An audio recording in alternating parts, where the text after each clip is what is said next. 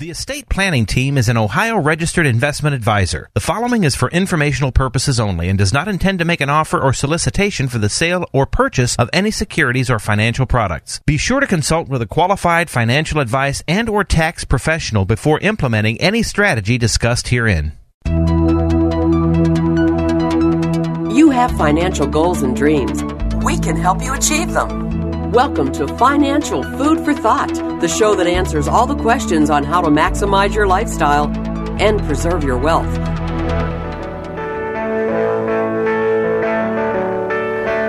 I've got a feeling, a feeling deep inside. Oh, yeah.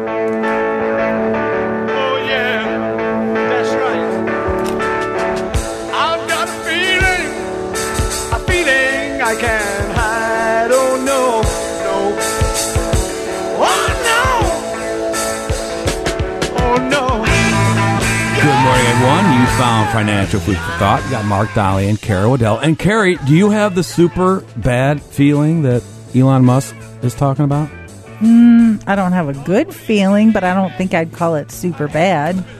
Welcome to the somber summer of 22. right? So, we got some very bad CPI data. So, we're taping the show on Friday morning, and we got the CPI data. The markets, I don't care. I don't know if you guys can get a quick. I know last time I checked the market this morning, it was down again in excess of 2%. Ouch. And so we heard last week, we heard Jamie Dimon talk about the economic hurricane that's facing us. And then we had Elon Musk talking about how he has a super bad feeling on the economy. Right. Although Biden was talking on Jimmy Kimmel, I heard that things are just great. That was before the CPI data. came That was out, on believe. Thursday night. So we need somebody to get us pumped. You know, Elon Musk has a super bad feeling on the economy. He thinks we are already in a recession. This is a YouTuber. Kurt. You, you got to Okay. see him. He's got the he's he, he's got the uh, hippie T-shirt on. He, his his gray beard's down to his chest.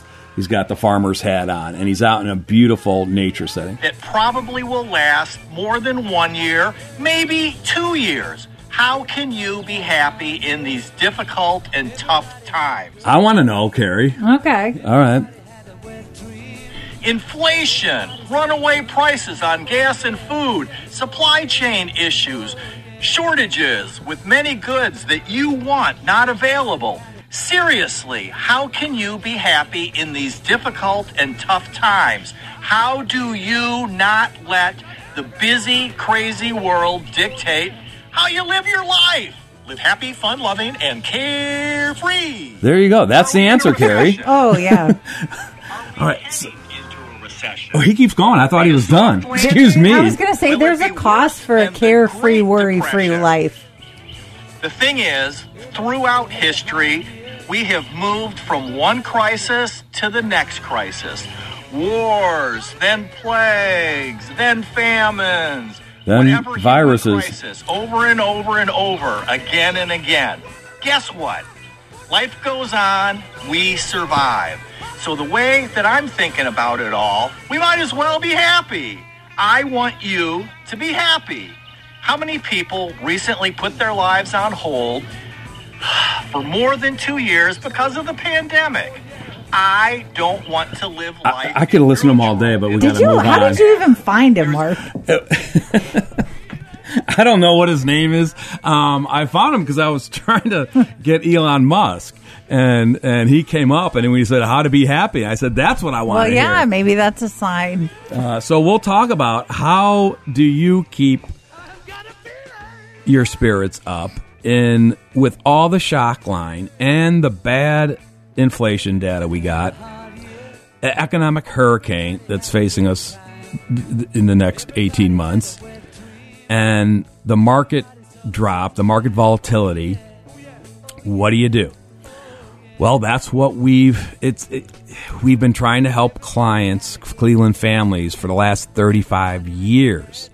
We've been through a few recessions in those 35 years. We've been through stock market. Perhaps the only thing we haven't been through in the last 35 years is these this rate of inflation.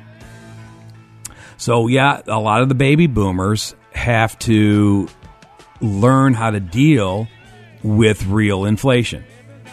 And it's not the scare tactic that it's hyperinflation. We're nowhere near hyperinflation, right? But it is a much higher inflation and it is wary, right? You know, it mm-hmm. doesn't hurt for the first few months. right. But for a Or- few years, it can really hurt. Right. I don't know. I think people are hurting after seeing gas. I thought gas prices were bad last week. This week, now you're over five. Ouch. Yeah. And and that's the difference between headline CPI and core CPI. Mm-hmm. And and the White House and the Federal Reserve, they're going to concentrate on core CPI, which of course excludes food and energy, but the problem is you can't eat and you can't fill up your car with Right. core inflation. Get Right, and that's when you feel it when you're actually spending. And good morning, everyone. You're listening to Financial Food for Thought. We're here every Saturday morning on 1420 a.m. between 9 and 10. We're a financial educational talk program here to give you helpful information about issues that can impact your financial life and hopefully make you aware of choices and giving you things that you can do in a world certainly where there are a lot of things that are out of our control. This show is sponsored by the estate planning team and the estate planning team is a fee-based Ohio registered fiduciary planning firm. We're traditional financial planners, number crunchers, and modelers, and give people objective analysis from the financial choices they face. And we have both affordable and aff- affordable hourly and affordable comprehensive fees. So if someone needs a lot of help and wants to go through all the steps of the process through analysis, recommendations, and implementing to make sure things are done correctly, or if you just need help with pieces and parts, um, you can certainly do that as well. We offer a free consultation for anyone who wants to look at those issues by phone or in person, whether you want to know how much risk you should really be taking, how you're impacted by inflation, um, a recession with a slow growth reco- recovery. One of our philosophies is hope for the best, but plan for the worst. And if you know worst case scenario, um, it's not only about using opportunities, but it's also getting clarity on what steps I need to take. And often cases, people are worried about something. Maybe you're um, you're terrified and you're not making decisions and you're not spending because you're worried about a recession and inflation. But when numbers are run and we build that worst case scenario, it doesn't materially affect the longevity of your plan and you're not running out of money, even a worst case scenario. And other people that aren't worried at all or just say, oh, I'll adjust, really should be making different choices. And that's the power of, um, number crunching and financial planning as well as saving money peace of mind because there are plenty of opportunities in this complicated tax code. And you can call for a free consultation, which we offer by phone or in person at 440-239-2090.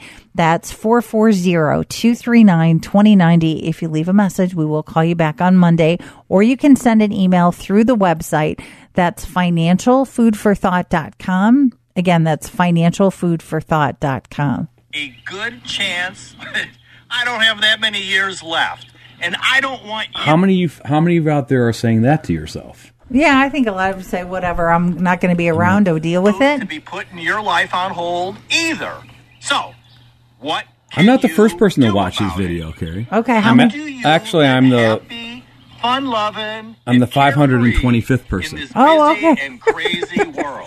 I thought you were going to Number say like 500,000. see, I know, that's what I'm saying. The big picture. Nobody knows about Mr. Happy. It's maintaining some perspective. I, I wonder if this is his own land. It's got a beautiful attitude. pond, you know, behind. Oh, This we're looking at his chickens right now. two babies Well, he's saving money on his eggs. Begs for food. Beautiful birds. You live in a With the simple- price of eggs, anybody, I mean, I'm, I'm even thinking about getting chickens. Yeah. So let's. let's really. what about raising some cattle? Uh, I mean, chicken's still somewhat reasonable. Oh, yeah, the- they're at- cheap. You can go to but- Tractor Supply and get the No, chicken. I'm just talking about prepare chicken in the grocery store. Kid. Oh, yeah. Oh, I I mean, was but, like- but if you, I mean, steak and hamburger. It's, Yeah. it's it's off the charts. Mm-hmm. Um, all right. Well, so what is going up? Well, gasoline you mentioned, right? It was only up 4.1 percent for May, Carrie. Only. A month, four percent a month for Right. May. Um, you know, what was uh, over year over year, gas is up 48.7%. Okay, that I believe. Okay. Food was up 1.4% in May, Okay. 11.9% year over year. That's overall. Because I was going to say, I personally know, and I, I have a teenage son, so I have to buy a lot of food. Um, it's gone up. Some things don't even jump like you're talking 30% or 40% from a couple weeks ago. Yeah. So what? How did the numbers come out? So let's go with what the shock line risks are always going to go with, and that's headline CPI. That's what includes the food and, and energy, right? Um, and with this, again, what we're looking for, what everyone in the country is looking for, is have we peaked inflation? In other words, do we see it coming down? Are we at the summit? Has it stopped going up? And when we got the PCE data a couple weeks ago, that was a month earlier, Right. right? It it showed us that you know the peak, the the the, the and that's the Federal Reserve's Right, preferred we- inflation factor, the consumer That we've hit the um, peak already. Yeah, that we had peaked and we're on the way down. So a lot of people were waiting for the CPI for May, right? Mm-hmm. Um, all right, so the street was looking for headline year over year eight point three percent. Okay, it came in at eight point six percent. Ouch, worse than last month's eight point three percent. That's annual, you know, year to year. So if you go from the you know from last November up to now, right, the trend, right, year over year, November was six point eight, and December was seven, January was seven point five, February was seven point nine, March was eight point five. That's clearly going straight up. Right. So then in April, it dipped down to 8.3, lower than the previous 8.5. So people were saying, oh, maybe we peaked. And now what happens in the ne- next, this month? Back up to 8.6. So now you always hear the Federal Reserve, Jerome Powell say one month's data, you don't change your course of action. So was April an anomaly or was May an anomaly? You know, do we have a true trend? Now, but what really surprised was what happened with the month to month. And I have a feeling something weird happened because if we look at the month to month, that's Carrie looking at how much prices did go up this last 30 days, right? So that's the one a lot of times President Biden is saying is saying, yeah, look at don't worry about the annual year over year. That's old data. Look at what's currently happening. Oh, right? okay. Yeah, right. All right. So so that came in at one percent. Uh, much higher than the previous right. I was like, month's that's 0.3%. Okay, Biden. All right. And now, but remember, we were raising our eyebrows last month when it only came in at 0.3 because the March number came in at 1.2. And that was a huge drop. Um, yeah, so it was a huge drop from 1.2 to 0.3. And then all of a sudden, now we're back to 1? Something doesn't. Okay, something's not adding up there, right? Now, if you look at the core CPI, so let's take out that food and energy because, quite frankly, the Federal Reserve is is somewhat honest. I'll say that with parentheses, somewhat honest with us when they say there's not a whole lot they can do about global uh, oil prices and food prices, especially when you have you know people to deal with like OPEC and Putin, who's raging a war in Europe, right? So, so you know, now who's not telling you the truth? You know, what we've been telling you is that you don't believe it when President Biden says he can lower the gas prices. Mm-hmm. He really can't. No, he cannot. Okay, the president by himself can't do a whole lot about inflation. Now he keeps saying the way he could cure it and save the middle class is by passing his Build Back Better, right? But he uh-huh. can't do that. No, he's got to get Congress to do that. The Democrats, I mean, and he's still talking about it. Now, if he doesn't get that done or the Democrats don't get that done by going into August, I think it's, It's gone dead, yeah. because they're going to be in midterm and, and there's not going No, to be they want us to go all go to electric, which by the way, I've heard utility prices are, are you know, costs are going I mean, Yeah, cost of EV is not a cheap. So, and but if, the Democrats do not get something done, you know, they they have this one perhaps one last opportunity for the budget reconciliation to get what they want done with just a fifty vote, you know, um, in the Senate. It would be a big faux pas if they if politically if they squander that. And and I still saying a, a lot of people think the Build Back Better is done. It's no way it's going to passing. I don't know yet. I still think you know, the Democrats may try to get, you know, Manchin and Sinema and Biden in a room and say, we got to do something. Um, or why don't they at least pass the things, take it out of a huge, massive bill, take out things that we all agree on that are no brainers and just pass those? I don't know. Yeah. But let's look at what, uh, what core CPI did. Okay. So annual year over year, the street was looking for 5.9%. It Okay. came in slightly worse than that, 6%. But the 6% was better than the previous month of 6.2, which was better than the previous month of 6.5.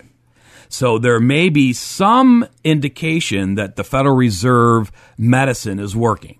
Okay. Right? Because um, now, how about month to month? Well, that again, last month it was that big surprise because in March it was a 0.3% month to month increase. In April it was 0.6. That was the, oh, it's going the wrong direction again. Right. Now, what, now the street was looking for 0.6 in this latest month, May, and it came in at 0.6. So, eh, you know, it, it's mixed whether, you know, but I think the, the the the ongoing opinion now, Carrie, is that inflation has not peaked yet, um, and that means more bad news, right? Right. And and it comes down to I can't do anything about inflation, but whether I'm retired or still working, does that affect my potential retirement dates? Does that affect my spending, my gifting, or some of the plans that I had? Does it change the choices that I'm making? Right. Does it mean you've got to modify your financial plan scenario, your 30 year model, your maybe your 12 month model? Um, that's what we're doing for our clients. We're saying, okay, yeah, there are some things that are completely beyond your control. Now, can everybody tighten their belt? Sure, you can. Mm-hmm. Um, does everybody have to? No. does some people who don't think they have to need to? Sure. So where do you again? Don't ask your neighbor whether they you know are tightening their belt or how much you know are they cutting out their travel plans or whatever. You kind of got to do this yourself. You have to kind of say, well, it can first of all, you have to calculate your personal inflation rate because mm-hmm. just because the CPI you know is up 8.6%, it doesn't necessarily mean that every one of your expenses is up 8.6%. No, and a lot of our clients, even in the maintenance, which we, we have them looking at their date, revisiting their day to day expenses Right. and looking at that and saying, okay, we thought your day to day mandatory expenses were last year, but what are they now? What are they really coming out to be? Right. And they're, they're all over the board. And, and if you're wondering how if how to do that, it's not that difficult. You know, you, you take you, you you take a range. You know, so you you, you would um, now some people like to annualize it, so they they'll take 12 months of previous spending data and divide by 12. and kind of right? add it up and, and annualize it. But if you're trying to figure out your inflation, you would take whatever, like if you were saying what was your annual increase, you would take what your expenses were for May in 2022 and what your expenses were in May of 2021. Mm-hmm. And then you would subtract, you know, you, the, you know, you say the May the difference. and then divide by the beginning balance, the, the, the May last year's balance. And that would be a percentage and that would be inflation. Now, if I lost you in the math, it's okay because apparently a lot of Americans are lost in the math. So the New York Times has an online calculator to figure out that. Oh, okay. Um, you can find it. Just Google New York Times personal inflation uh, calculation. or But something like also, at the time, I know with the market down and people are where to put money is we have a lot of people looking at opportunities and doing that accelerated um, IRA or company distribution plan. We've talked on the show Roth conversions. If you want to check out our podcast, we've talked about um, on previous week's shows. Roth conversions is a great opportunity in a down market, um, especially if you have room on your tax return. Right. Now, and then one thing, now, yeah, you have to go back and listen to that podcast or come in and see us because we're not going to cover all that today, but there's a lot of, there's a lot of different people who, out there. In other words, it's much different if you're planning Roth conversions if you're below 59 and a half. It may be much different if you're thinking about Roth conversion, conversions if you're already subject to required minimum distributions. For example, y- you have to get your required minimum distribution satisfied first in the year before you can initiate a Roth conversion. Mm-hmm. You know, we, we, a lot of people don't understand that rule. Um, so there's a lot of others. So, you know, you still got to cross the T's and dot the I's. And that's what we've been helping our clients understand that. And, and also the, the basic is you don't want to shoot yourself in the foot tax wise by doing too big of a Roth conversion that, for example, that affects your Medicare premiums two years in, in the future. You know, working with those IRMAA thresholds and things like that. Uh, so that yeah, that's a lot of you know. So we try to coordinate with our clients, their investment advisors, their CPAs, and say, okay, what is you know how can we uh, you know keep an eye on what opportunities we can find in a very difficult economic time. Um, all right, Carrie, what else did I want to talk about? Um, You were going to talk about the 10 year rule oh yeah. with the Secure Act. Yeah.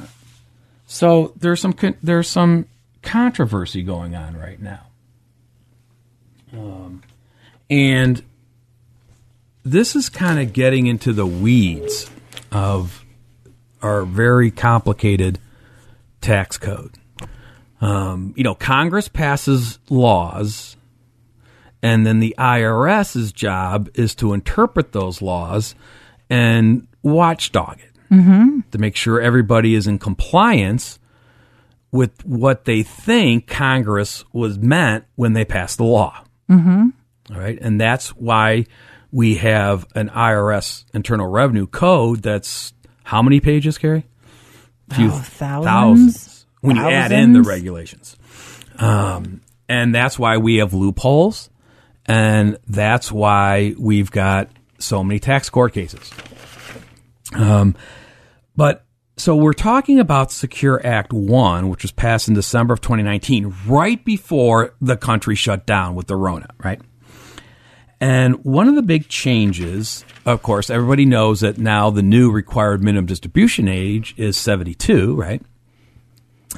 But the other thing did is it changed what was known affectionately as the stretch IRA, which was the rule previous to the Secure Act one. It was the rule that said a non-spouse beneficiary would ha- you know they uh, they could a non-spouse beneficiary can't do the IRA rollover thing. You know, mom dies and son inherits mom's IRA. He can't do a rollover. He can't Right. make it his own.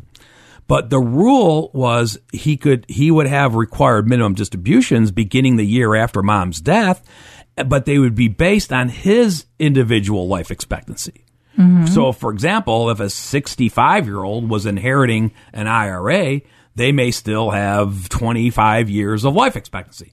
So the required minimum wouldn't be that tax heavy. Right. Okay. Um, and also, you you could a lot of people say, yeah, actually, I'm going to mark. I want to name my grandchild because the 21 year old or 25 year old, their life expectancy is 40, 50 years. That you know they could get that compounding tax deferred Right. growth.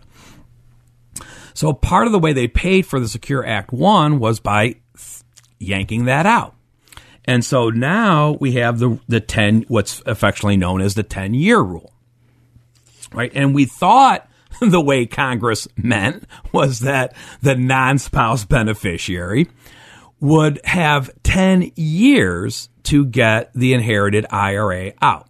With Now- the flexibility where you could not take, if you were going to get a huge tax hit or capital, you might want to wait and skip a year, or it just had to be dispersed somehow. It could be every other year. It could be wait till the end of the 10 years or divided by. There was no, Right. There, and, and by, yeah, and, and there was no required minimum right. It was just, it had to be dispersed after the, within the 10 year after the 10 years. And that's what most of the country, if not 100% of the planners, have been assuming for the last two years. Mm-hmm. Okay. Well, I don't know. I don't know. If, did, how many people know that the IRS put out some proposed regs in Oh, February? that makes it vague. Well, yeah. So, propo- so, so again, uh, we're getting into the weeds, Carrie. Right. So when the when there's a new law passed, typically the I and and and I- obviously the reason why they're coming out so late with the with the proposed regs is because they shut down for two years. Mm-hmm. You know, uh, this is what happens when you shut down the country. It- it- the IRS was basically shut down, Carrie. Right. Um, right? Uh, Weren't they working from home?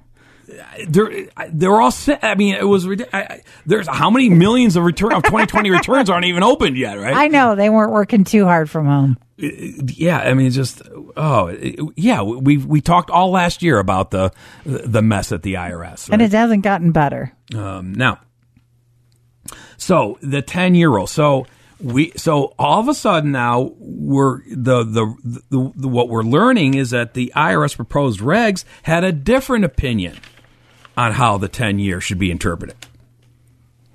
Okay.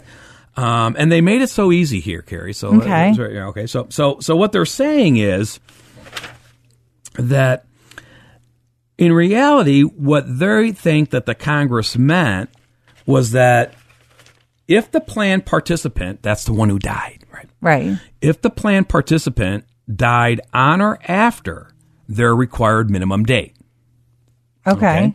Um, then the designated beneficiary is required to take RMDs in years one through nine based on their life expectancy table.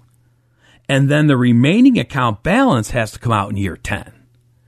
That is a much different interpretation than what we all thought in the beginning. Right. Now, they further went on to say, however, if the plan participant died prior to their required beginning date, then the beneficiary gets what we all thought the 10 years. Okay. Then the designated beneficiary is not required to take RMDs, but must take the account balance out by the end of year 10.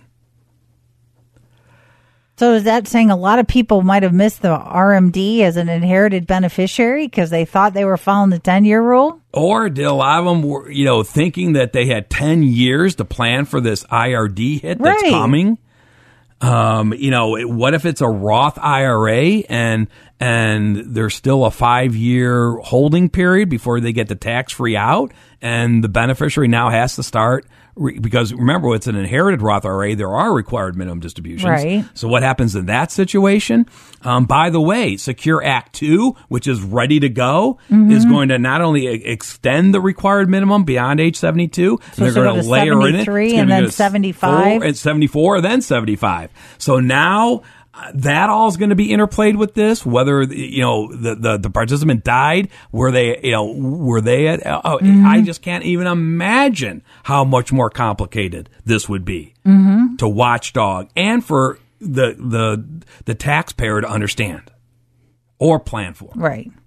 Um, now, and so they say, well, why, how, what was their position, right? Why did they come up with that interpretation? And what the IRS is doing, they're hanging their hat on their interpretation of the law, which is based on what is called at least as rapidly rule, you know, which states that once the IRA owner begins taking RMDs, RMDs must continue to be taken by a non EDB. I'll explain that in a minute after the owner's death. So they're saying because the, the original owner participant started this, you know, plan distribution based on a life expectancy table, that has that process has to continue to the non-spouse beneficiary. So how many people missed it? Potentially, are they I going to wonder how many back? people followed it. Are they right? But are they going to go back? Are you going to get a penalty? I don't know. I, I, I guess you could ask your IRA custodian. I, mean, I bet if the IRS, if these are proposed, how are you know? And this right, they're proposed. This isn't law yet. Right. I mean, after so typically what the IRS does when they issue proposed regulations, then all the professionals, the CPAs and attorney, tax law attorneys and and public people, Right. Hmm. Um, maybe some politicians as well. They can all give Their it- opinions, their opinion back to the IRS, come up with, and brainstorm a little bit and say, well, this is, and, and then eventually IRS will issue final regulations.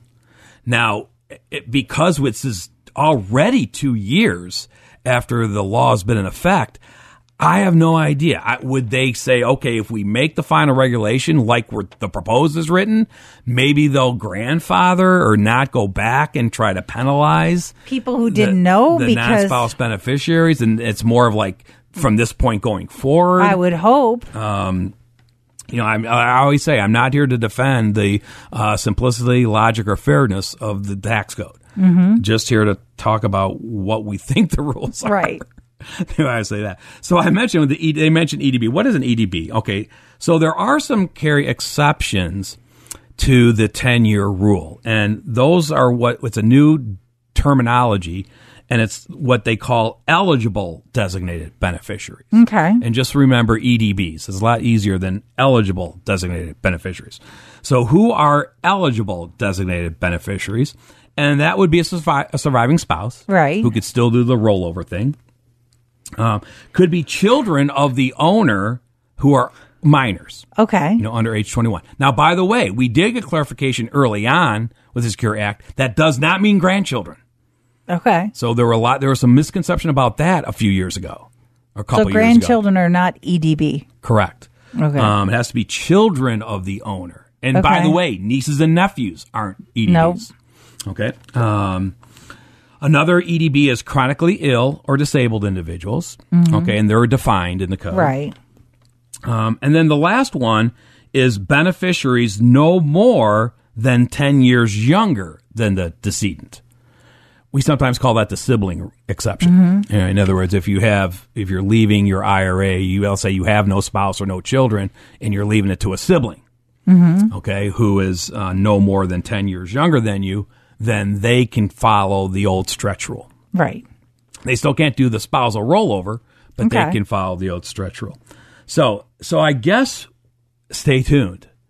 Um, but if you are in the position where you have inherited a non-spouse beneficiary and you don't meet any of the eligible designated beneficiary definitions and you have to deal with this, maybe you do for right now follow the proposed reg and but if you or you check with your IRA custodian and seeing what they recommend, um, or you keep your eyes and ears open to see if the IRS makes this proposed reg final. Right. And if you're someone who's, whether you're already taking minimum or retired and not yet taking minimum required distribution, you may be missing an opportunity.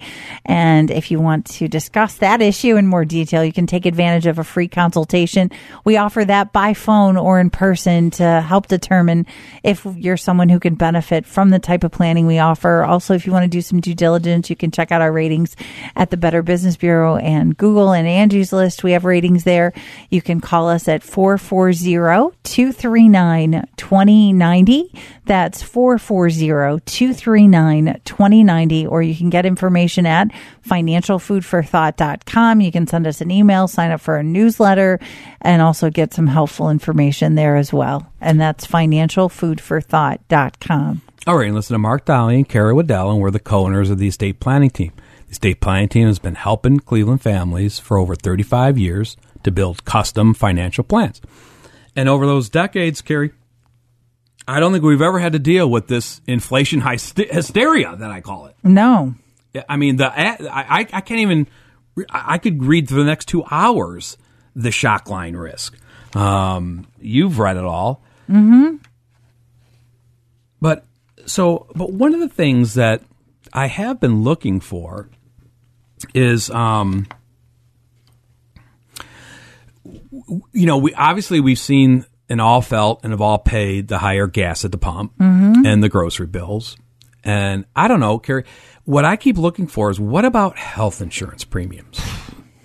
Um, I haven't personally seen a lot of huge double digit increases in my clients' health insurance premiums.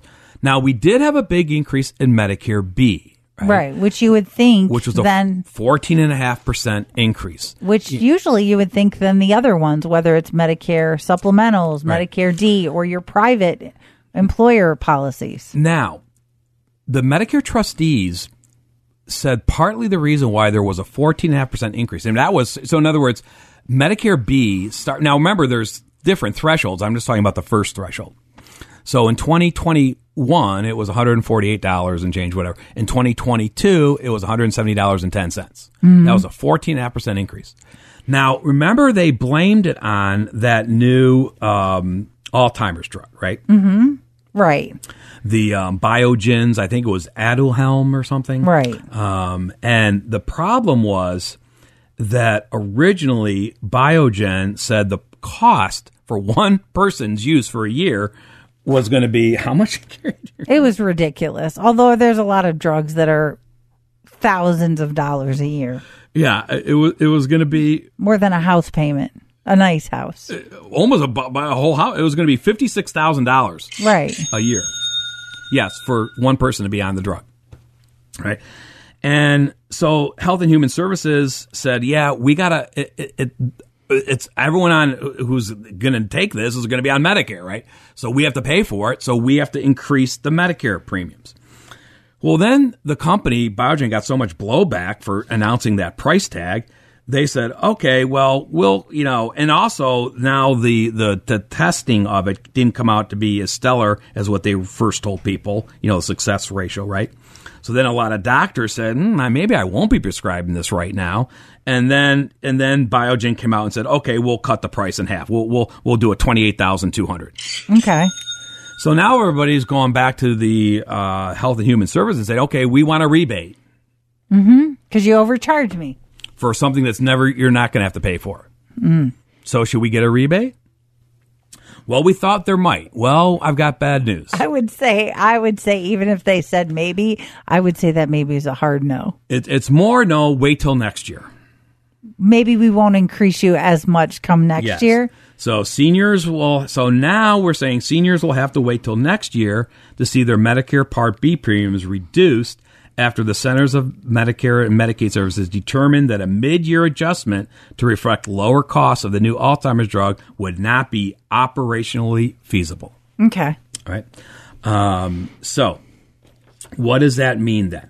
So, what they're actually saying is perhaps that even though inflation is running rampant and we would normally see another big increase in the Medicare premiums, next year they're saying there actually may be a decrease. I don't see that happening. I That's see that. kind of what they're suggesting. Right, but I would say more that they're not going to have as big of an increase next year That's because what- with the cost of everything else, I can't see them decreasing the premiums. Um, I wouldn't hold your breath for that one. Given the information available today, it is expected that the 2023 premium will be lower than 2022. CMS said in a statement Friday. And this was uh, Friday, May 31st.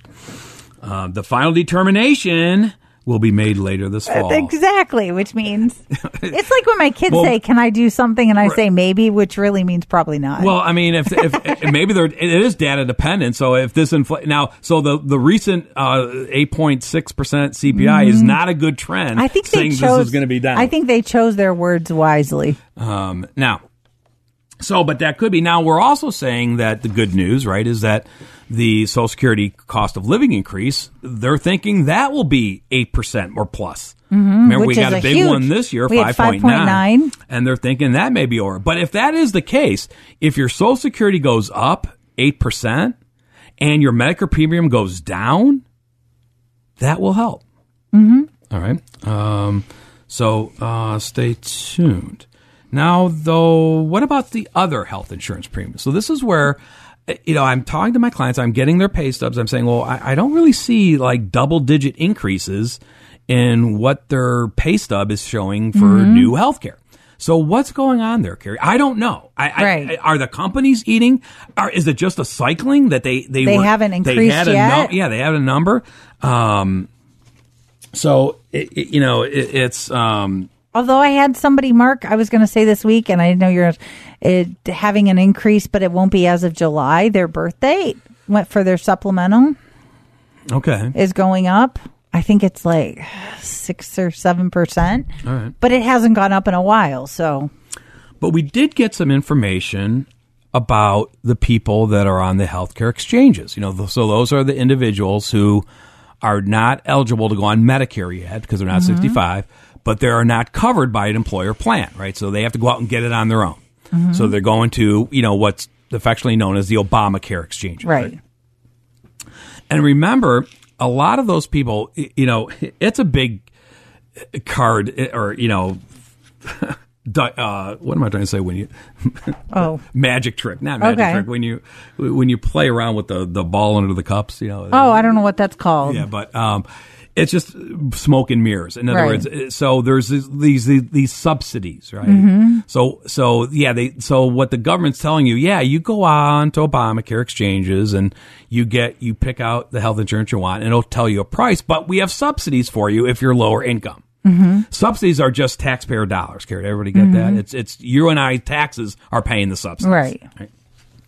uh, but we we have a lot. We help a lot of clients who, who are, if that is their plan, that they are going to be retired or they lose their job or their employer doesn't offer health insurance and they're not el- eligible for Medicare yet. We work with them and say, yeah, if, if we can get you, let's look at those rules about the subsidies and yeah, Right. um, you know, it, it, it's it's available. And what the, what happened was when we had the Rona pandemic relief, remember they increased the subsidies, mm-hmm. and and but those increases end in 2022 under the current law. Mm-hmm. And so, if nothing is done, those increased subsidies under the Rona Relief Act are gone Okay. plus the inflation increase. All right. So the Kaiser Family Foundation, you've heard of them, Right. Um, they're estimating that without additional American Rescue Plan subsidies, they estimate 14.5 million people in the marketplace, the ACA marketplace. 13 million. So of the 14.5 million, 13 get subsidies. 13 million get subsidies. Carrie. See, you you got to get yours if you're in that. Jeez. You know, we help our clients with that Right. that planning, right? How to get yours. Um, but without this extension of these subsidies or increase of subsidies, they will see an average Carrie, Increase uh, yeah. You want you want to take a guess? 10%, A little bit higher than that. Want to go a little bit higher? 25. Uh, a little bit higher than that. Want to go a little bit Let's go 30. No, actually, it's a little bit higher than that. 40. Mm, getting close, getting warmer. Okay. 45. No, no, don't, don't go to halves yet. Fives, go go up more. 50. Yeah, now you can do your half. Fifty-five percent. That's insane. Now, do you think that could be a problem for the Democrats? I think it's a big problem. Um, so it now that's just one, you know, Kaiser Foundation. Um, but there apparently it got the Democrats' ears. Okay. So, in fact, so many Democrats are worried about voter pushback that 26 of them, 26 of the Democrats, have sent a letter to House Speaker Nancy Pelosi and Senate Majority Leader Chuck Schumer strongly urging them to reinstate the allegedly temporary enhanced Obamacare premium subsidies. Um, so, will they get that done? I don't know. But regardless, if you're worried about healthcare costs or anything else when it comes to your financial life and want to look at what opportunities maybe you don't even know exist that you're not taking advantage of or want to know your numbers and realistic, are you underspending? Are you overspending? Do you know? And do you have a process? Do you need help with timing of Social Security, pension election options, or anything else? You can call the estate planning team at 440 239 2090. That's 440 239 2090. Or visit our website at financialfoodforthought.com. That's financialfoodforthought.com. And you're listening to Carrie Waddell and Mark Donnelly here this morning. And Carrie, also, you know, a lot of Social Security data, you know, one of the things also is that the trustees came out and said that when is Social Security going to run out? Did I talk about that last week? I don't know. I can't remember if I did. I can't remember if we did, but I know I talked about because it talked about now it's going to be extended. It extended one year, so it was out 2035. And it's and previously they were talking about it. Maybe if the, nothing is done, it'd be a 25 percent cut in benefits. Now they're, They're not saying it would gonna be cut a 20 benefit. yeah, 20 percent cut. But here's my point: if that was a concern of yours, and you are trying to run a more conservative plan model, um, and we have clients who we do that for, they ask us, say, Mark, yeah. I want to assume that there is a cut in my Social Security benefits come year 2035 They want to see a worst case scenario. we can run we can tell the robot we can tell the robot okay let's run out their social security projection and then when we get to 20 year 2035 let's add in a 20% cut It gives the peace of mind to our clients that, okay, I'm still going to be okay, or perhaps am I not going to be okay? And what do I need to do now so I'm not waiting until that last time where I have to make some big maneuver or adjustment in my life? Now, again, Carrie, I think it's your and I uh, uh, uh, opinion is that it's not they're not going to slash benefits of retirees because politically that's suicide, right? And it's an easier fix. There's a few things they can do. They can raise payroll taxes. You think about even a quarter of a percent Right. for the working people, that's going to make a huge difference. Or if they even phased in a half a percent over a couple of years. or if they raise the cap. So let's talk about the cap because right now the cap is going up.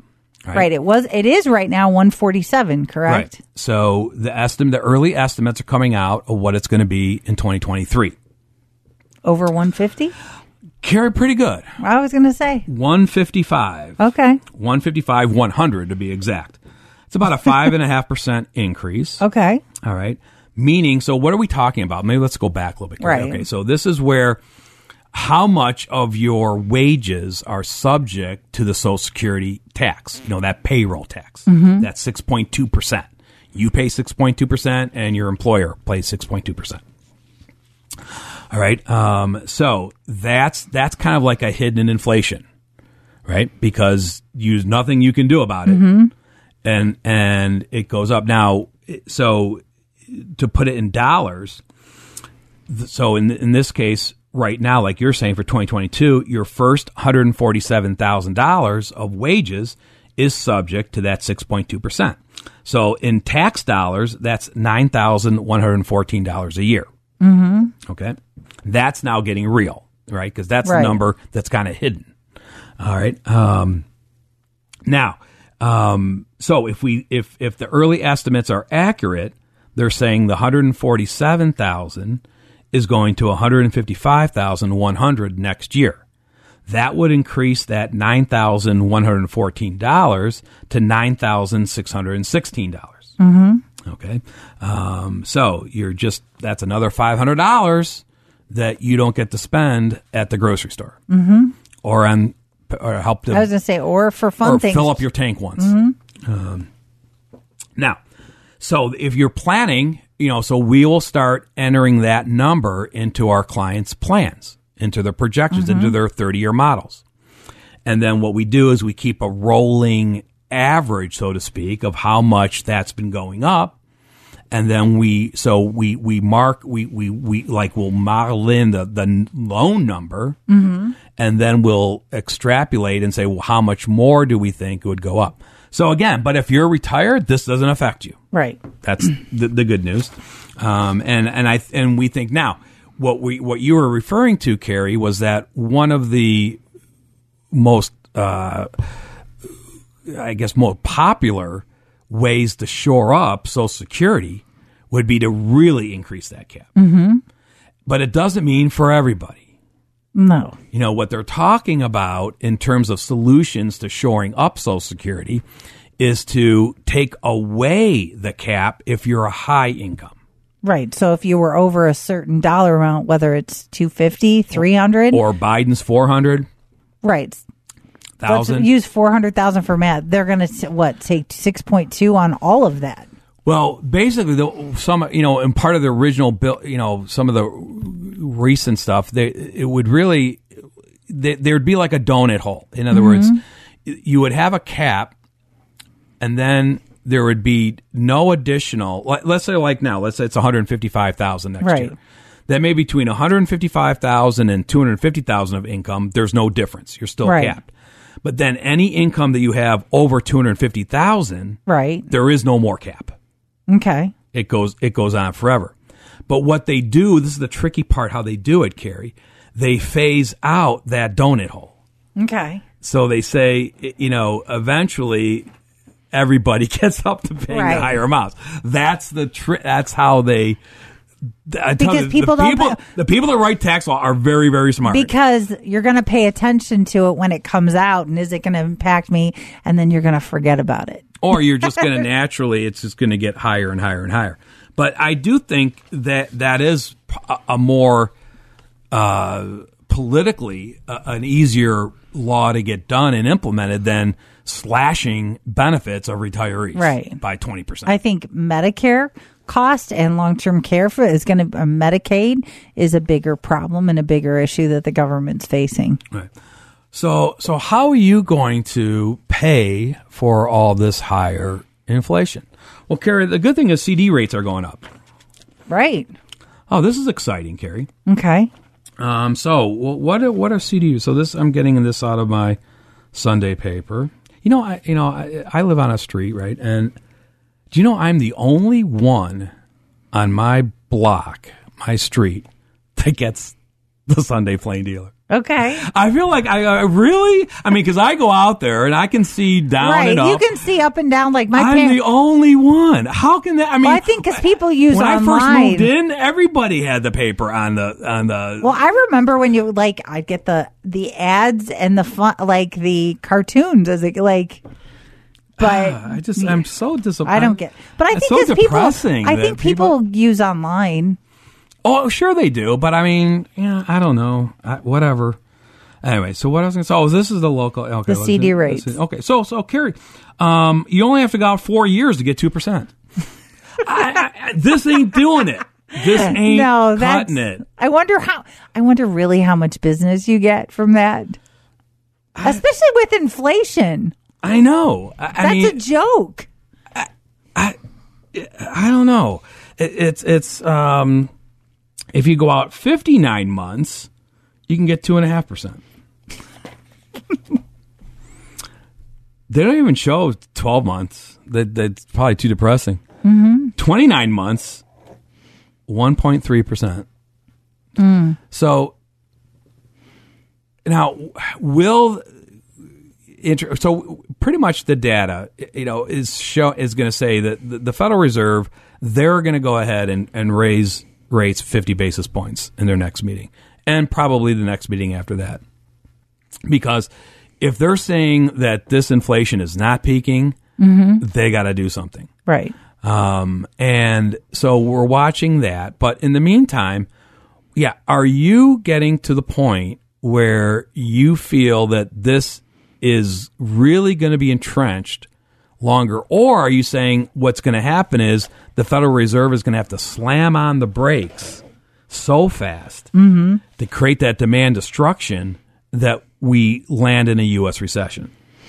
Um, and According to Elon Musk, maybe we're already in it. Right. So that's what we can help you model to say, okay, let's look at that worst case scenario. Let's let's really get a good handle on what you're spending, what your personal inflation increases, and then start getting you in a decision making mode by looking at the long haul. All right. Take advantage of a free, no obligation consultation by phone or in person. You can call 440 239 2090 or visit financialfoodforthought.com.